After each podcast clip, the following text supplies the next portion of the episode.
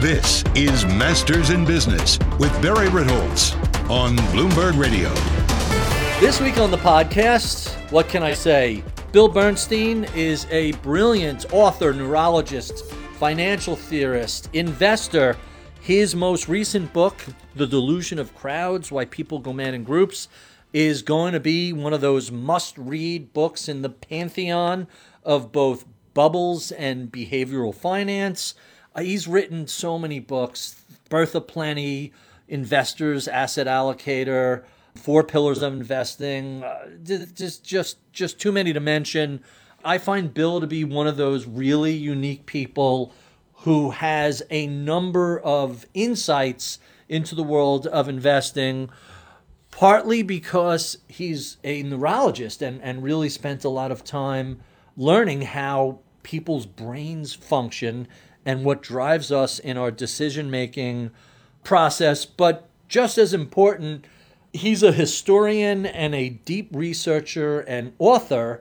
And so not only does he understand the neurology and the, the cognitive science of our brains, but he is very familiar with all of the academic literature and all of the actual history of what's taken place over the past pick a time frame 500 1000 2000 years. And so all of his work is always a deep dive. Every page is filled with so much fascinating information. I'm really enjoying delusions of crowds. Uh, i'm about halfway through it. All of his books are absolutely essential reading to me.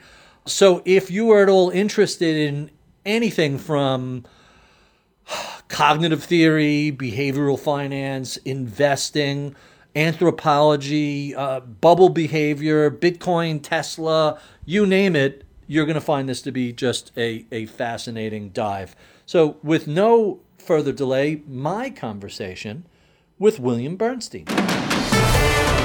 This is Masters in Business with Barry Ritholtz on Bloomberg Radio. My extra special guest this week is William Bernstein. He began his career as a neurologist before becoming an author, financial theorist, and investment advisor. He's written a dozen books, the most recent of which is The Delusion of Crowds Why People Go Mad in Groups. Who better to discuss people going insane than a neurologist investor? William Bernstein, welcome back to Bloomberg. As always, a pleasure, Barry. So let's dive right into this. But before you were an investor and an author, you worked as a medical doctor with a specialty in neurology. How did that background help you as an investor? Really, only in a very indirect way. You would think that being a clinical neurologist uh, would help you with psychology uh, and the neuropsychology, but really, uh, practicing neurology is a very uh, down and dirty, ground level occupation. Um, you know, what I like to explain to people uh, is that uh, the great neuroscientists that we think of uh, you know, people like the Damasio's uh, are like great artists. They're Michelangelos and Da Vinci's. Uh, whereas what I did was more Sherwin Williams. It was neck pain and back pain. Rather, what helped me uh, write about finance is simply the scientific training and back of being uh, a doctor, uh, and you know the importance of of uh, examining data, seeking it out, and rigorously analyzing it. Huh. Interesting. So. So I mentioned to some colleagues that I was going to be speaking with you, and, and one of them uh, said to ask you, Michael Batnick said to ask you, when you started writing Why People Go Mad in Groups, did you expect it to come out at a time when people were in fact going mad in groups? No, this is the very definition of dumb luck. Uh, as it turns out, my publisher decided to uh, delay bringing the book out for about six months because they didn't want to bring it out right before the election because they figured that would suck up too much of people's bandwidth. Uh, and so it got delayed until just at the moment when people started, you know, believing in QAnon and occupying the Capitol building uh, and going nuts over Bitcoin and GameStop. So we'll we'll get to just about each and every one of those things, but it, it leads to an obvious question. How has the internet changed the psychology of crowds? How has it affected how people respond to these mass delusions? Well, you can think of a mass delusion the same way you think of a pan- the pandemic. Uh, there is an agent, a causative agent. So in the case of the pandemic, it's the coronavirus. In the case of the uh, the Black Death, it was Yersinia pestis. Uh, and then there's a vector, and the vector for COVID is people uh, coughing and spraying each other uh, with droplets.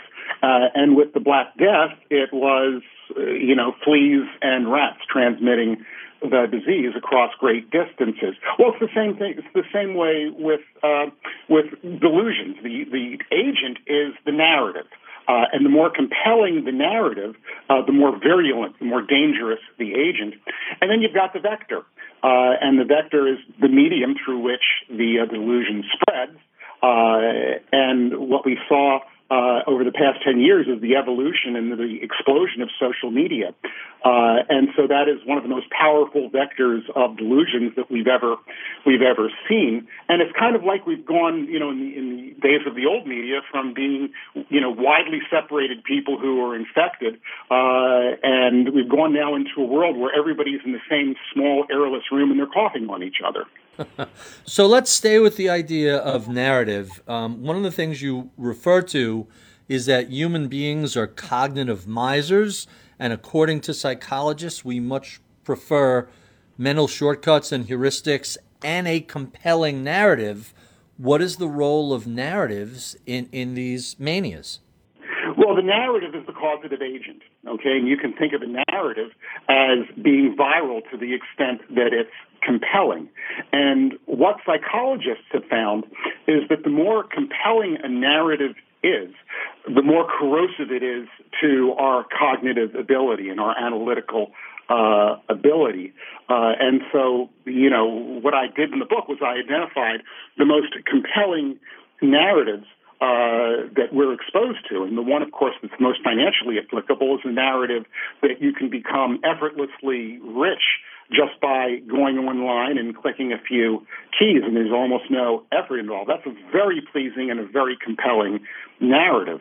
The other narrative that I uh, examine in great length in the book is the most compelling religious narrative out there, which is the one that the world is going to end very quickly, uh, which it turns out is far more prevalent than most people in your and my bubble uh, uh, think that it is. So let's stay with that because there's some really fascinating combinations of apocalyptic end times and investment mania. One of the things I've found about the hardcore gold bugs, uh, as well as the hyperinflationists, is that overlap between, hey, when it hits the fan and it all goes down, you better have some gold coins because that paper money will be worthless. That seems to really combine the religious Armageddon with the financial Armageddon. Yeah, and you can throw into that conspiracy theories. Uh, you know, social psychologists have found that the two biggest correlates of conspiracy theories are a belief in the end times, that is, the theological, the religious end times, uh, and the other uh, characteristic that it correlates uh, with is Manichaean thinking, a belief that the world is uh, divided into black and white, good people and bad people with nothing uh, in between. To the Manichaean personality, good people never do bad things and bad people never do good things, even though we know that happens all the time. Yeah, that binary approach to reality seems to be a gross oversimplification, and it, it certainly doesn't work for investing. I can't imagine it works in, in day-to-day life, although people certainly seem to be functioning despite holding some pretty insane beliefs. Yeah, absolutely. I mean, you're right. Occasionally, you know, Jim Cramer gets things right. so Cramer is an interesting example because he leads – um, a, a, group of followers. Uh, you could say the same thing about Barstool Sports. You could say the same thing about a number of different either financial or religious movements. But when we look at either Robinhood or, or Reddit's uh, Wall Street Bets, there are no leaders there. There are no proselytizers there. Can you have a mob with no leader? I think there's something like 10 million people follow Wall Street Bets but no one person controls that group. Oh, absolutely. In fact, that's the way it happens most of the time. Uh, you know, when someone goes up on a ledge and threatens to jump, and a crowd uh, gathers below them, a small percentage of the time, maybe you know a few percent, maybe five or ten percent of the time, people start shouting up for the person to jump. All right, uh, this is a, one of the sad you know accoutrements of human nature. Well, certainly there's no leader there, and it's it's certainly possible. In fact, I, I think that history shows that most mass manias really don't have an identifiable leader. Quite interesting. So there are some really fascinating quotes throughout the book. I want to start with more often than not, we avoid contrary facts and data. When we cannot avoid them, our erroneous assessments will occasionally even harden them, and yet, more amazingly, make us more likely to proselytize them. This sounds very much like cognitive dissonance. How key a factor is that in both religious and financial decision making? Well, you said the magic the magic words. Uh, you know, cognitive dissonance was something that was written about and talked about by Leon Festinger, although he didn't invent the term. Uh, and uh, it, it's you know it, it's it's somewhat overdone, I think, especially in modern culture, but it's certainly still a fact that really what cognitive dissonance is about and confirmation bias is about is it's not necessarily doubling down or reinforcing uh, your beliefs when presented with contrary data, although that happens all the time, but it's more the avoidance of inconvenient uh, facts and things that disconfirm your theory. To give you an example, there are people out there who believe that the Bible is perfectly prophetic. And there are a lot of very prophetic things in the Bible, things that came true. But there are a lot more things that the Bible prophesizes that didn't come true, and those get conveniently ignored by religious fundamentalists. So you mention in the book State of Balance that let's say you're not a um, Trump supporter, but a good friend of yours is a Trump supporter that creates an inherent tension that not just the political debate, but the ability to reconcile hey, here's a person I like, but they have views I disagree with. How does that state of balance get reconciled in, in a brain? And I don't know if that's the best example from the book, but just that concept of being able to manage two inconsistent beliefs at the same time. Well, what you're talking about is a concept that was written about in 1946 by a psychologist by the name of Fritz Heider. And it's an important concept. Uh, because it explains a lot. So I'll spend just a little bit of time on it, which is that of the balanced state. So let's say that you're, you know, a Trump supporter, okay, uh, and you meet someone and they're a Trump supporter and you really like the person, all right, then you're in a balanced state. All right. Now, if you meet someone who thinks that Donald Trump is Satan incarnate, and you think that that person is a chucklehead, then you're in a balanced state too, because it enables you to dismiss his or her opinion. Uh, but on the other hand, if you're a Trump supporter and you disagree with your very best friend about it, uh, about Donald Trump, then you're in an unbalanced state, and you have to resolve that. You have to either have to decide that Donald Trump isn't so good, or you have to decide that you don't like your friend so much anymore, which is much more likely to to happen because people find it easier to lose their friends than to uh, completely obliterate their, their belief system.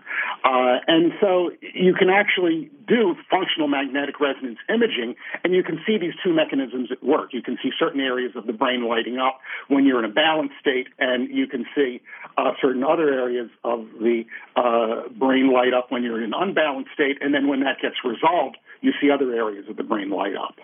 So when we hear about family members having disputes with other family members over QAnon and people literally being cut off by their parents and others who have fallen prey to, uh, do we call it a cult or a belief system?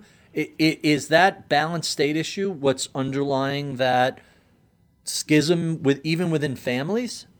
Yes, uh, to, to, to, to get a, you know to bring in a four bit term, that's a classic Heiderian unbalanced state. Uh, and it has to be resolved one way or the other. And the way most people resolve it is they cut themselves off from people who they have strong political uh, disagreements with. Huh, quite quite interesting. Let, us move towards uh, fear and greed. Uh, those are the phrases I've always heard in finance. But if we want to get more specific, the when we look at the limbic system, you discuss more precisely. I'm gonna I'm gonna mangle this. The nuclei accumbens and the uh, amygdala. How important is the limbic system to our financial behavior? Well, it's almost everything. Uh, and, you know, to the extent that you ex- succeed in finance, you succeed in finance to the extent that you can suppress the limbic system, your system one, uh, which is the, the very fast moving emotional system that we have. If you can't suppress that, uh, you're probably going to die poor. That's interesting. I, I have a few more specific questions from the neurology perspective also, from the perspective of evolutionary history, you reference a preference for, quote, rationalization over rationality. What evolutionary purpose does that serve? Well, in a state of nature, you have to react very quickly. If you see, you know, black and yellow stripes in your peripheral vision, or you hear the hiss of a snake, you had better move and better move quickly. Uh, and that leads to a number of things, but number one is the dominance of your fast-moving limbic system. The limbic system is the fastest-moving uh, central structure that you that you have, at least uh, you know in your brain it is. Uh, and you know the, the central nervous system extends below the brain, but that's than getting too much in the weeds. Uh, and so evolutionarily, uh, it's got real survival value, but it also leads to something else, which is patternization. Okay, seeing patterns uh, that really aren't there because there's relatively little penalty uh, for doing that. If you if you if you think you see yellow and black black stripes in your peripheral vision and you jump, but it's really not a tiger, it's something else, uh, you haven't lost much. But if you underinterpret the, the black and yellow stripes, then you're then you're lunch. So, so false this, positives. So we have this evolutionary drive uh, that let me leads us to overinterpret things. And the, the analogy I think that's that's best is that you know if you're a skunk, millions of years of evolution have told you that when you meet a large predator, you turn 180 degrees, lift your tail, and spray. Uh, and that's you know, very, very functional and very useful in a state of nature. But in a semi-urban environment where the biggest threat to your existence is a hunk of steel weighing two tons moving at 60 miles an hour, that is not uh, a, a functional response. And unfortunately, that's the world we live in today. Huh. So false positives carry no cost, but false negatives are really significant from an evolutionary perspective. From an evolution, yeah, but today it's the other way around. Today, the false positives that we're that we we're, we're, we're prone to have a very high cost. So let's stay with that theme. Humans attend to bad news much more strongly than good news. We focus on negative outcomes. What's the genetic advantage of being more biased to spotting bad news than good news? Well, again, it's got obvious survival uh, value. In the first place, it's something that's almost so obvious that we never we never talk about it. Um, you know, I mean, things generally getting better is not what makes it to the headlines. All right, uh, so we don't attend to good news as much as we attend to bad news. And in a state of nature, once again, it has obvious uh, survival value. One of the questions I get asked as as a doctor, uh, or did get asked as a doctor, and people who still ask me this question is, you know, when I was uh, five, you know, I was ten years old, I I, I ate uh, uh, some some some Chinese food, and I got horribly sick, sick, and I've not been able to look at Chinese food ever since. Why is that? I can't I can't get past it. And the answer is very simple. If in a state of nature you ate a certain mushroom and it made you sick, uh, never wanting to have that mushroom again was a very useful response. Hmm, interesting. So I love the quote uh, you used uh, from Charles Kindleberger. There's nothing so disturbing to one's well-being and judgment as to see a friend get rich. Why is that? Break that down from us, for us. Wouldn't somebody in your tribe getting rich help your own survival uh, prospects from a historical basis? Well, one of the, you know, what my book really is, is it's really a meditation on human nature. So we've already discussed uh, the fact that, you know, man is the, the ape that tells stories. Uh, the, the foremost thing, which we haven't talked about yet, is man is the ape that imitates. Uh, but the third most important characteristic of human nature I talk about is man is the ape that seeks status. Uh, why do we seek status? Well, because it helps us pass on our DNA, particularly if you're a male.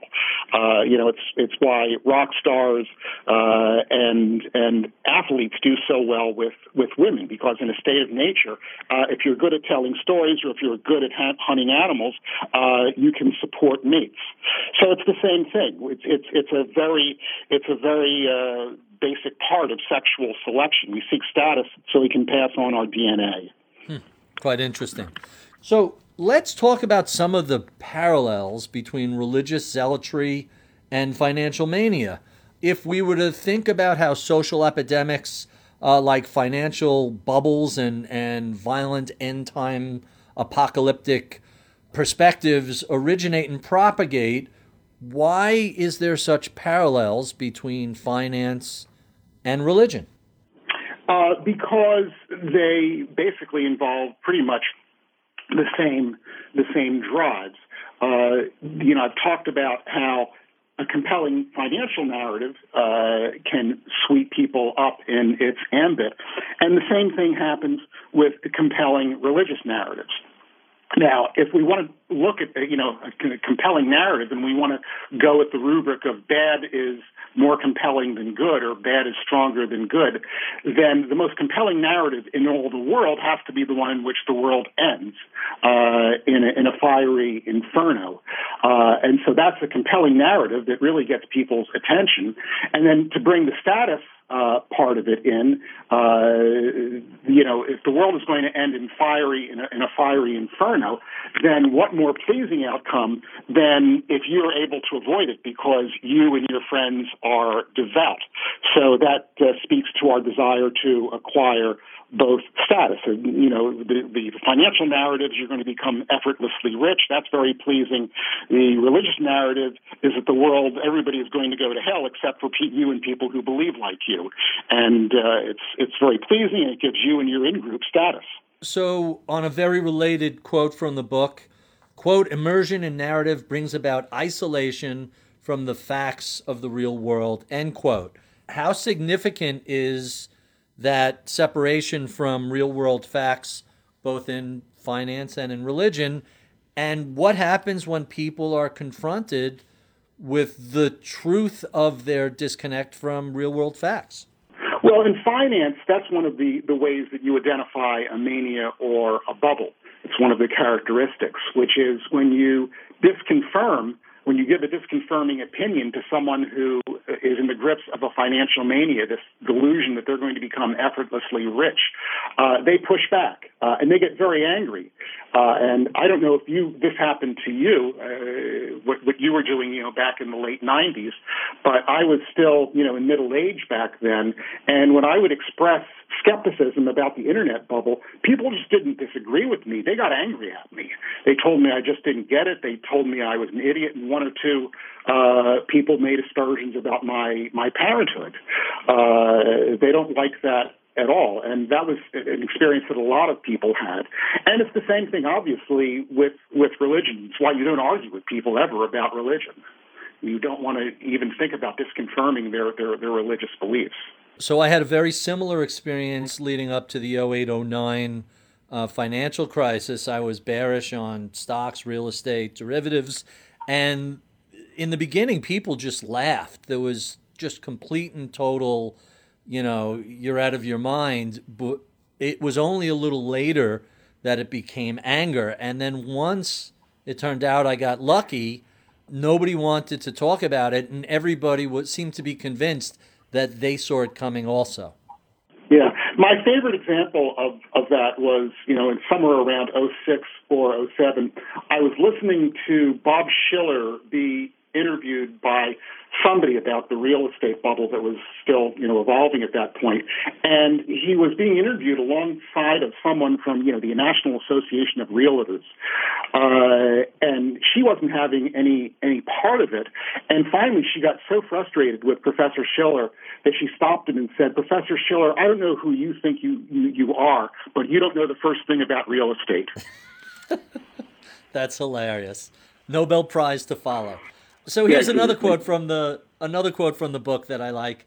Religious manias tend to play out in the worst of times during which mankind desires delivery from its troubles and a return to the quote unquote good old days.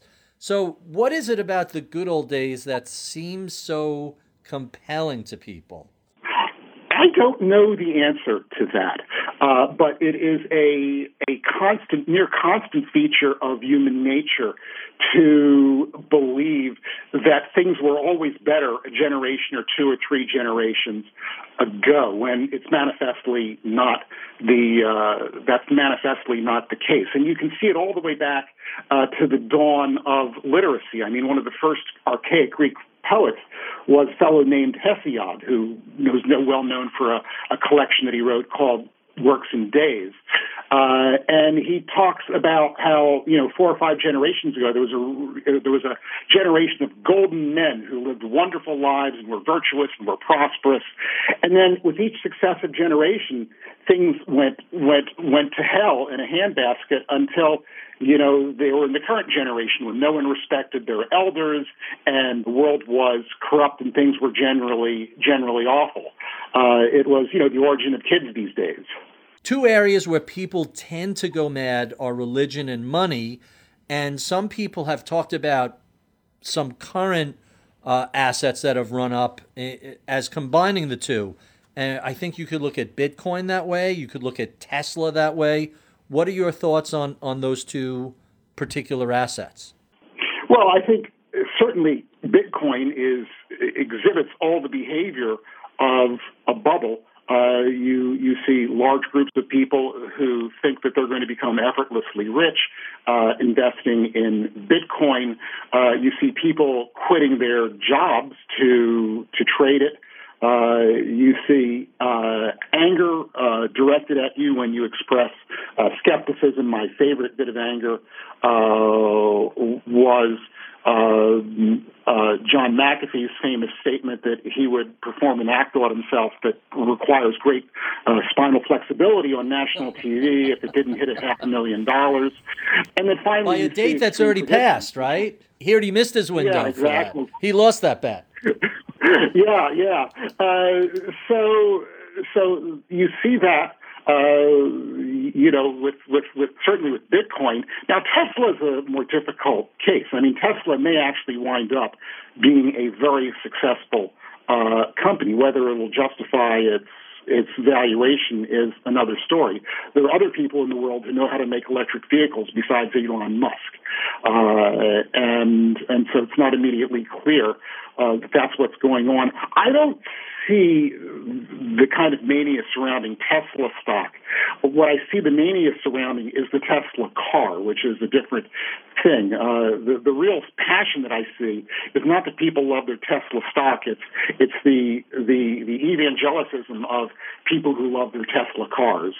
I'm going to take it a step further than that. I I just had the Mustang Mach E for a week to play with, and it's not even the cars; it's the software within the car whenever I've discussed the Mustang with other Tesla owners, the compare and contrast is not the build quality or the design or some of the things that Ford does really well. It's the network of superchargers, it's the auto over the air automatic updates, it's the self-driving, it's all these software things that Tesla has created beyond the actual vehicle itself. It, it's kind of fascinating. Yeah, well, that's because you and I are older than dirt, and we, you know, are, are the generation when cars were really, really important. Uh, you know, to young people, their their phones and the capability of their phones are much more important than the capability of their cars.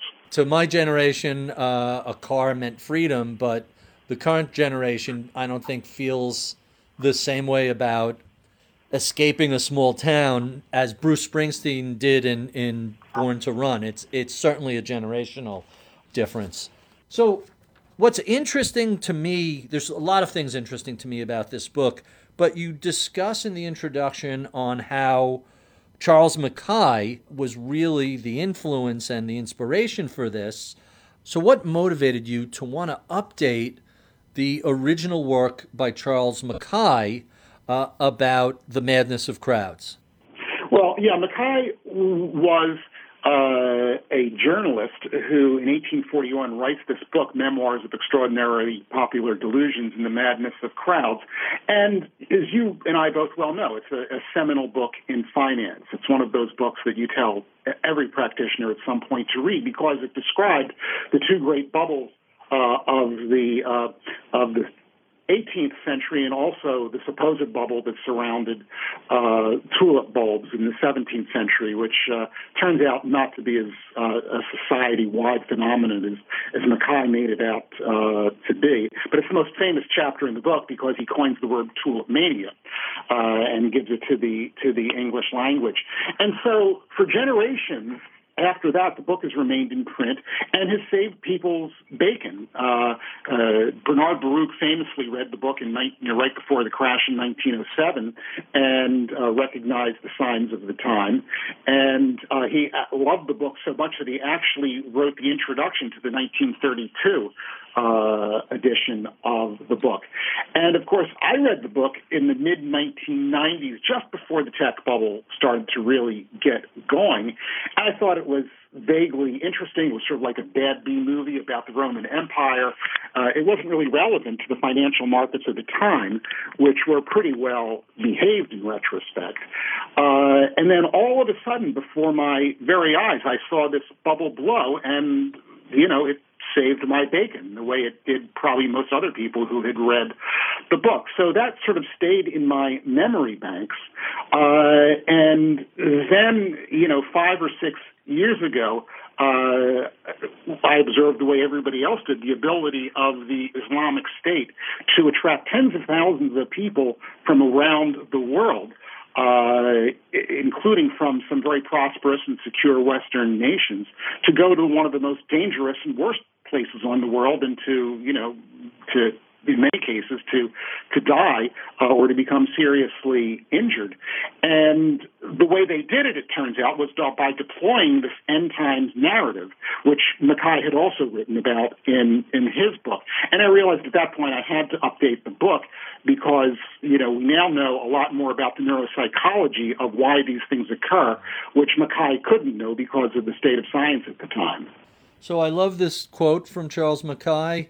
Quote, Men, it has been said, think in herds. It will be seen that they go mad in herds, while they only recover their senses more slowly and one by one. Why is that? Well, it's because disconfirmation is is a solitary process. It's a process where you have to look inside yourself and say, "My God, I was an idiot," uh, and it's a very individual process. Whereas the spreading of the mania, the spreading of the virus of the contagion, is is a is a social process. So you mentioned social networks earlier, whether it's Facebook or Twitter or, or TikTok or what have you. Um, they seem to be accelerating both the creation of these memes and the way they're propagated. Do you think they're a key factor in some of these episodes? How quickly they seem to come out of nowhere, how big they blow up, and then what happens to them after the fact? Yes, I think that's that's absolutely true. Uh, a mania can spread more rapidly and more widely today than it ever could uh, before. The thing that's that's really interesting is that you know with each iteration, with each advance in communications technology, you have the potential for accelerating uh, delusions. For example, it's no accident that uh, two of the delusions that I wrote about in the book uh, were 16th century episodes that followed hard on the heels of the invention of the printing press. That wasn't an accident. All right, uh, that we started to see, you know, several religious mass delusions in in in continental Europe starting around uh, the year 1500 uh, or so. The really interesting thing is why we didn't see all that many manias uh, with radio and television, and the answer was they had built-in filters all right, uh, you know, serious journalistic ethics. Walter Cronkite and you know Edward R. Murrow uh, tended not to lie to people, although Adolf Hitler did, and he certainly uh, spread a mass delusion, and he did it primarily with radio. Huh, that's interesting. You know, if you look at the book Pop Why Bubbles Are Great for the Economy, Dan Gross goes over every time a new technology comes out, if not a full blown bubble, then just a massive land rush and overinvestment, misdeployment of capital accompanied everything from railroads to radio, television, automobiles, um, even fiber optics. You end up with this giant investment because of a fear of missing the next big thing. And it usually ends up with a handful of winners, but most of the rest of the companies turn out to be worthless. But it doesn't necessarily become a full blown bubble across all of society. Yeah, that is that is something that, that's almost a constant of financial history. Is there are technologies that really change the world. I mean, you know, um, uh, the internet really did change everything. Okay, it's just that it didn't make the average investor uh, who invested in the tech companies of the late 90s wealthy. Uh, the paradigm for that is something I write about in the book, which is uh, Global Crossing, Gary Winnick's firm, uh, which was, you know, a fiasco from a financial uh, point of view. But the man did build, you know, a large percentage of the world's fiber optic capacity, and he didn't foresee two things. Not that he should have at least one of which he should have foreseen, which was that you know there would be competing lines uh, laid uh, that would cut into his profits. But the other thing which he didn't foresee, and I don't think anyone really foresaw, was that the improvements in dry plant, that is the relays and the transmitters and the receivers along the fiber optic chains, would uh, improve so dramatically that a fiber, the capacity of a fiber to carry data uh, would, without changing the, the, fiber at all, would improve by orders of magnitude without laying any new fiber. So between, I don't know, about 2002 and, and, and 2015, there was almost no fiber, new fiber laid, uh, and yet the capacity, the carrying capacity of the fiber went up by about a thousandfold. Wow, that, that's amazing. Arguably, Global Crossing bandwidth capacity is responsible for uh, everything from YouTube to Facebook that could not have existed in in the pre-fat pipe days. Yeah, the concept that I talk about in the book is that technology investors tend to be capitalism's philanthropists. Okay, they tend to put money into vitally needed infrastructure that benefits society at large, that benefits all of us, whether it's the railroads or radio or television uh, or aircraft manufacture. But uh, they don't make any money in the process. They they'd probably be better off, as the old joke goes, uh, throwing half the money out the window and burning the other half. so I want to stick with the uh, some of the 18th century bubbles. You you write about the South Sea bubble and the Mississippi Company bubble uh, in Europe, what, one of the data points that just stunned me 40% of 18th century European stock issuance occurred in a single year, 1720. How on earth is that even possible? Well, uh, we saw that that was an extreme example. I don't think we've seen anything quite like it ever since. Uh, but certainly, you know, the the, the amount of uh, IPO issuance of, of new share issuance of new company births, you know, in the 1990s uh, uh, was was a very similar phenomenon, and left us with some, you know, companies that are very important today. Prime among which is Amazon. No pun intended. to say the least. I also want to stick with the parallel you draw from the South Sea Company and real estate. You you mentioned the South Sea Company was worth twice the value of all of the land in England, and we saw an echo of that in the 1980s thanks to the Tokyo real estate bubble when the um, Imperial Palace was worth more than all of the land in California. What is it about uh, real estate that encourages this sort of uh, interesting, bubblicious behavior? Well, you have to go back a step and ask what are the factors that underlie bubbles. Uh, and the biggest factor of all, once you get past the new technology, is of course the availability of easy credit. So invariably, you see bubbles in times of uh, uh, lowering gradually falling interest rates, which certainly has some relevance today.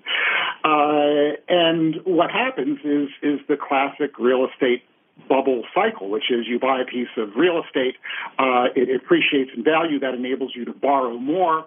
Uh, when you collateralize it, uh, so you take that capital and you buy more real estate, uh, the prices continue to rise. Uh, which enables you to borrow more and more. And it becomes a uh, self-inflating cycle until it finally blows up. That's my favorite scene in the movie version of The Big Short, where uh, Steve Carell is talking to, I don't remember if it was a waitress or a stripper who, who owned a house and was talking about how she financed it. And uh, he asked her a question, and her answer was, How's is? He's like, You have more than one? She says, I have five. And it, it's just that classic moment of, oh, that's what people do with free money and lots of leverage. They go out and try and uh, try and get rich as quickly as they can. Yeah, my, my, my favorite story, and I think it may have come from one of your episodes, was when Dick Thaler did the side bet scene with who was it, Jennifer Lopez, uh, yes. and it turned and it turned out that Jennifer Lopez didn't know who Dick Thaler was, and Dick Thaler didn't know who Jennifer Lopez was.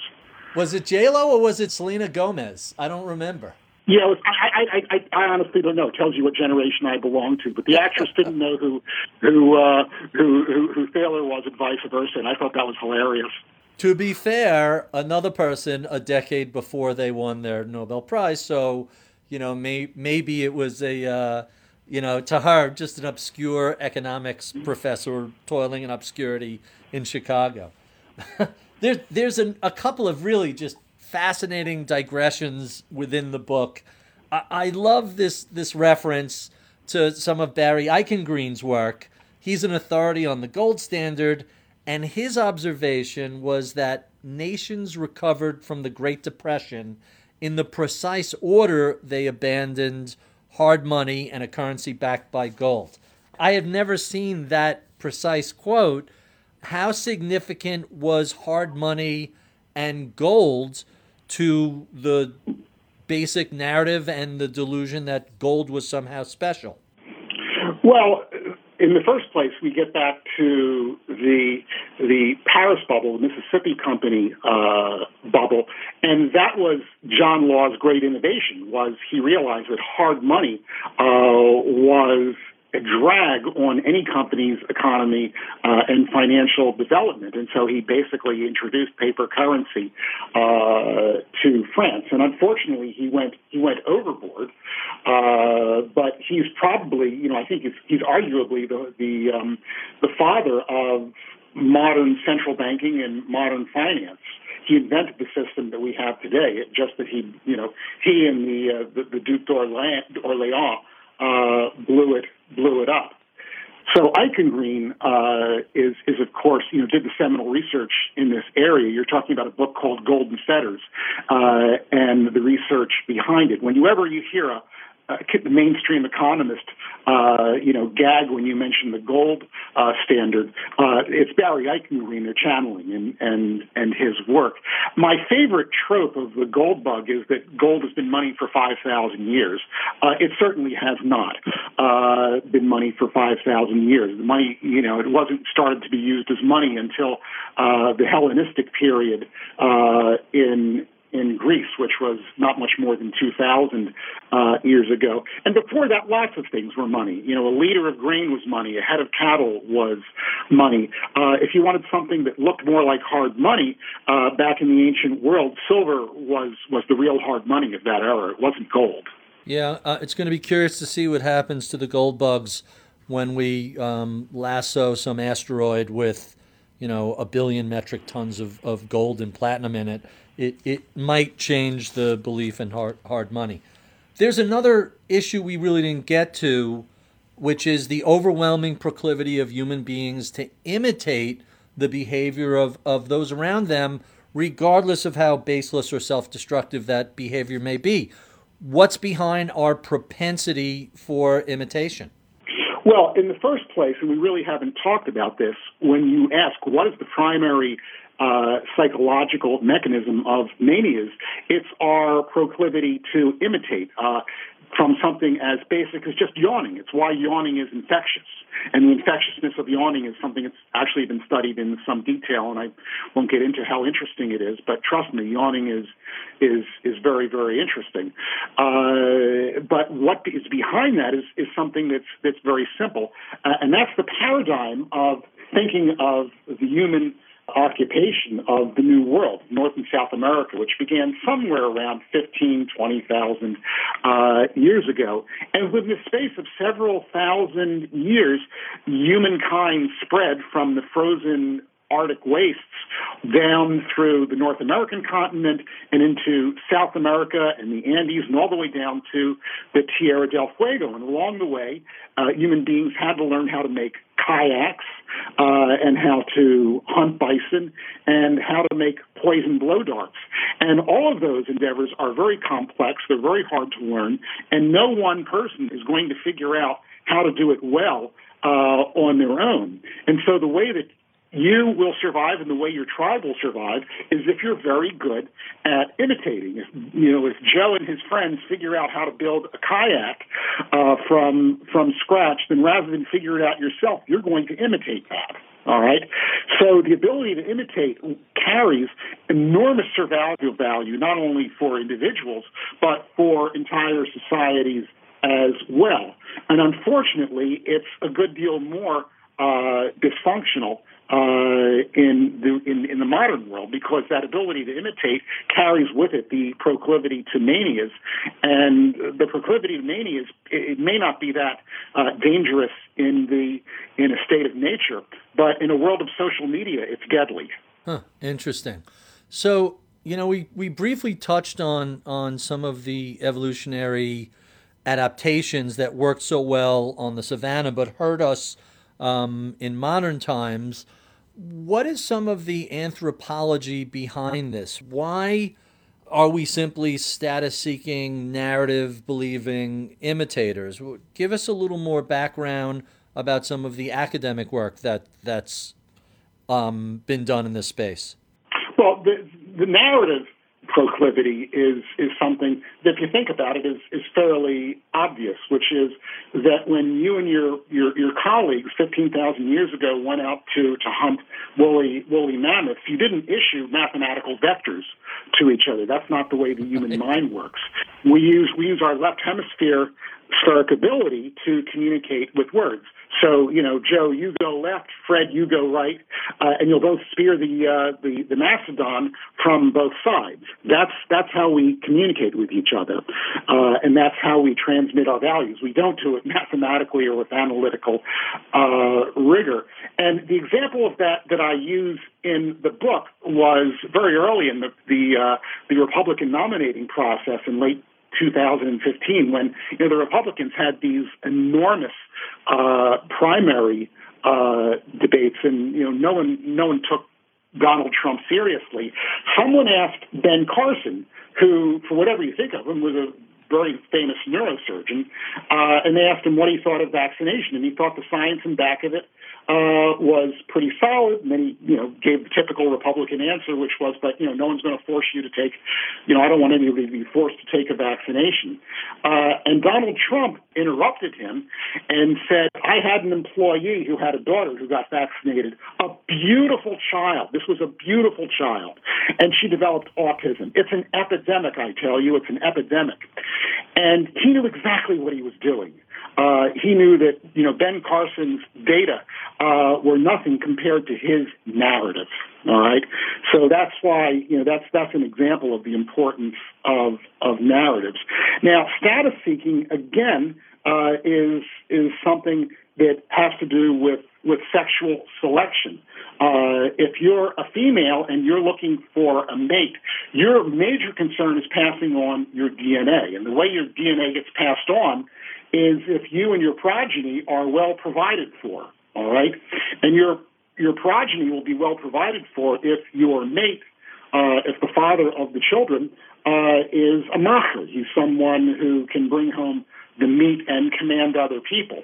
If you don't, you're not going to pick a weakling because if you pick a weakling, uh, then that that person, that man, will not provide for you and your children, and you are less likely to pass your um, your genes on. And we see it today, uh, you know, in society today. You're a lot more likely to pass your genes on if you're a rock star or a professional athlete than you know if you're someone who didn't graduate high school and can't jump. Interesting. So let's go to our favorite questions that we ask all of our guests, starting with what are you streaming these days? Give us your favorite Netflix, podcast, Amazon Prime. What what's keeping you entertained during uh, lockdown?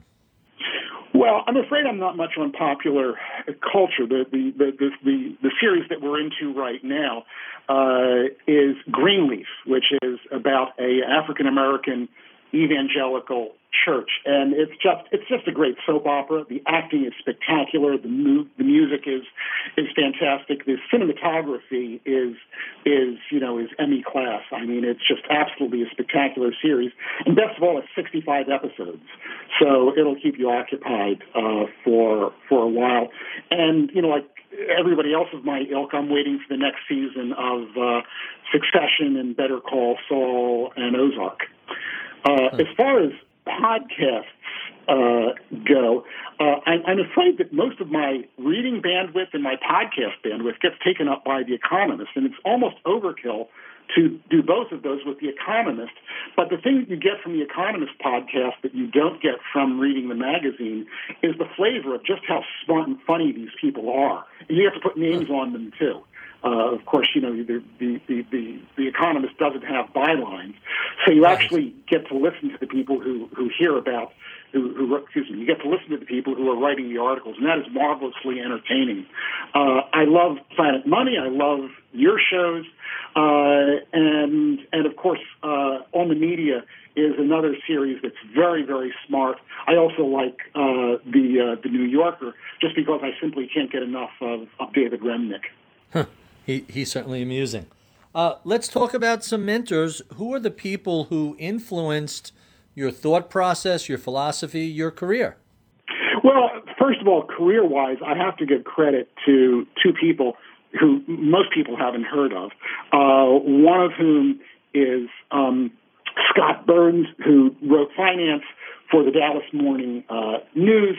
Uh, he's not your typical personal finance writer. He went to uh, uh, MIT, uh, and then he would go over to Harvard, Harvard to take writing lessons from Archibald uh, MacLeish, uh, and he was the first person who who, who basically uh, encouraged me and told me that very few people had the ability both to do the math and write well. And if I had that ability, and he thought I did, I should uh, be encouraged to do it. And I was you know, very discouraged at that point in my career, so he gave me the impetus. And the other person is someone who's even more obscure, a financial advisor by the name of Frank Armstrong, who was the very first person I'm aware of to put a finance book on the web, investing for the 20th century or investing for the 21st century. I think he had two different editions. And he was the one who told me to put my book, The Intelligent Asset Allocator, uh, on the web, which jump started my writing career.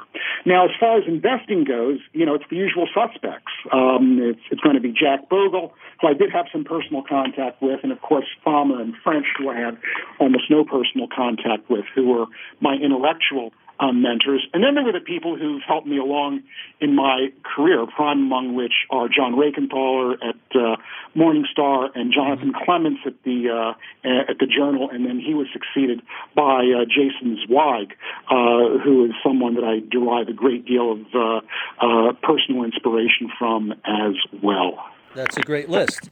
Let's talk about some of your favorite books and, and what you're reading right now.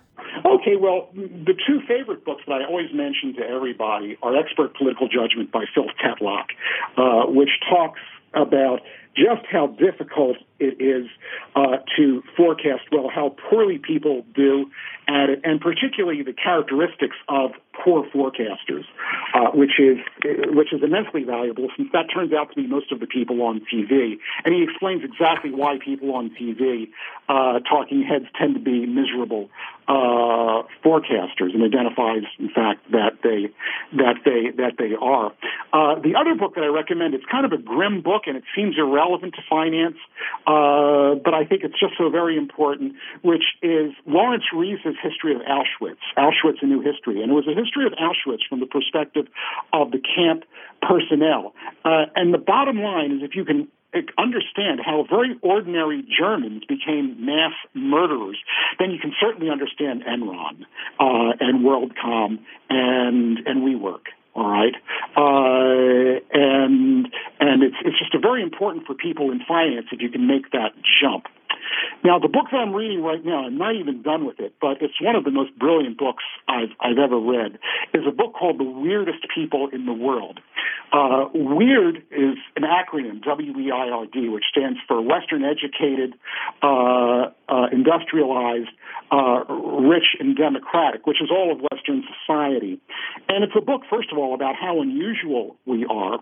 It's a book by a man by Joseph Henrich, who is an interesting guy in himself, which I'll get to in in a minute. And he has this bizarre thesis, which you know strikes most people as, as outrageous, and it's the reason why the book isn't more widely read than it is.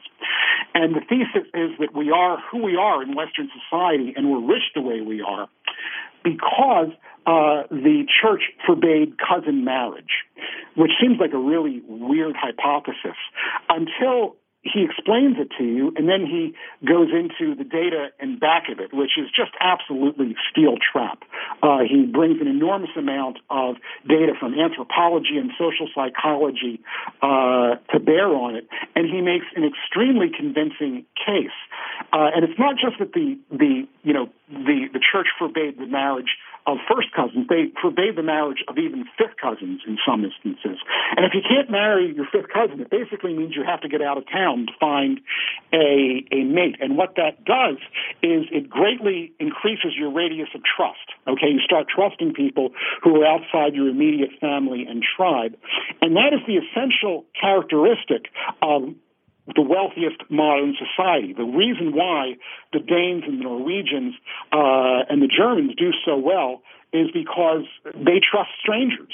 All right, and if you look at the places in the world that don't do well, uh, that have poor poor economies and poor politics and poor institutions, it's societies with very low radius of trust. So, for example, it's the difference between northern and southern Italy. The radius of trust in northern Italy is very high. The radius of trust in in um, in uh, southern Italy is is very very low, and something that you know sociologists have known about for years, for decades.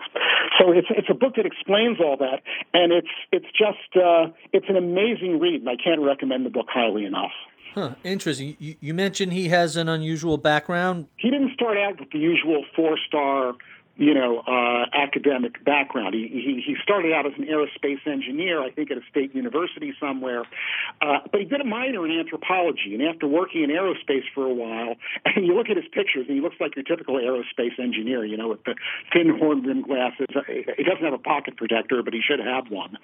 Uh, and uh, and he, he starts doing, he gets a PhD in anthropology, and he starts doing his research, and the research is so so remarkably good that he just gradually ascends the academic um, uh, ladder, first to the University of British Columbia, and now he's got an endowed chair of anthropology at Harvard, and this enormous team of uh, multidisciplinary researchers in, in, in, under him, you know, psychologists and economists uh, and social psychologists, and his his work is just absolutely brilliant. Once once you start reading the book, if you're academically inclined, you'll get lost in the thicket of his references because the references are so fascinating. Huh. So he's another left brain, right brain person who could do both the math and the narrative side. Yes, he, he and I haven't mentioned the fact he also writes very well. Right. You're another one of those people who have the ability to deal with the underlying mathematics and the language side, and, and that's a relatively rare combination of skills. Oh, shucks, Barry. I'm, I'm just a simple country neurologist. That's right. Let's get to our last uh, two questions. What sort of advice would you give to a recent college graduate who was interested in a career in either neurology, investing, or writing? Well, the usual uh, admonition to follow your bliss uh, is just awful advice. Um, you know, my fa- one of my favorite New Yorker cartoons is the typical you know cartoon where they have a guy with you know uh, sitting on the street in shambles with a with a with a hat in front of him, and his sign says "Followed my bliss." Uh, you know, you you have to you have to make a living, uh, and the the best thing you can do is to meld those two things. You shouldn't you shouldn't take a job that you despise just to make money, but on the other hand, you know, you you shouldn't get a degree in, in ethnomusicology uh, as well and expect to have a happy existence. Uh, you know, you need to to to have a decent standard of living. You need to provide for your family, and you need to save up so that if you ever get sick of your job, you can follow your bliss at that point and not have to worry about your next your next meal. And the best part of doing that is if you can wind up uh, with reasonable savings at age 40 or 50, you don't have to worry about what to do with the last 20 or 30 years of your life because you'll have whole new careers uh, in front of you, and these will be things that you genuinely enjoy doing. So don't follow your bliss. Don't take a job just for the money. Try and meld those two things intelligently and balance them off.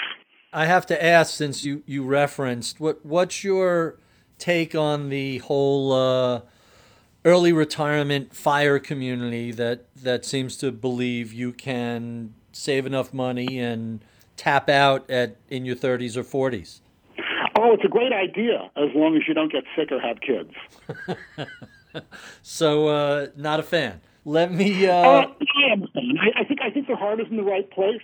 Uh, I, I think they're a little delusional, and of course, they they also ignore you know, about the realities of life. And I think they also ignore, uh, you know, what do you do with your life when you go to the beach at age right. 30 or 40? You better have something worthwhile that you want to do with your life. You better have a mission in life, uh, because if you don't, you're going to wind up suffering from industrial grade ennui. I don't want to trash them too much. I mean, I like these people, and I think that their message for our society that we live in a corrosive consumer culture that has to be resisted, and you should keep your living expenses down, is certainly a very salutary message. Fair enough. And our final question What do you know about the world of investing today that you wish you knew 30 plus years ago or so when you were first getting started in finance? Well, you know, academics like to play this parlor game of do equities become riskier uh, you know, over over less risky or more risky over over time. And there are arguments on both sides. Most academicians will tell you that they become riskier with time. But what I, I only fully understood, uh, you know, after until after doing it, I didn't understand until after doing finance for a couple of decades, was that that's kind of a silly question. Uh, the real question is how risky are stocks at a given stage in your life cycle? Uh, and so, if you are, you know, retired and you don't have any human capital left, then stocks are Three Mile Island Chernobyl toxic. They're very dangerous uh, because you know if you have a bear market, uh, a bad bear market uh, that's prolonged, you've got bad sequence risk, and you may wind up eating eating Alpo. At the other end of the spectrum, if you're young Uh, there's almost no risk to owning stocks because you're periodically saving.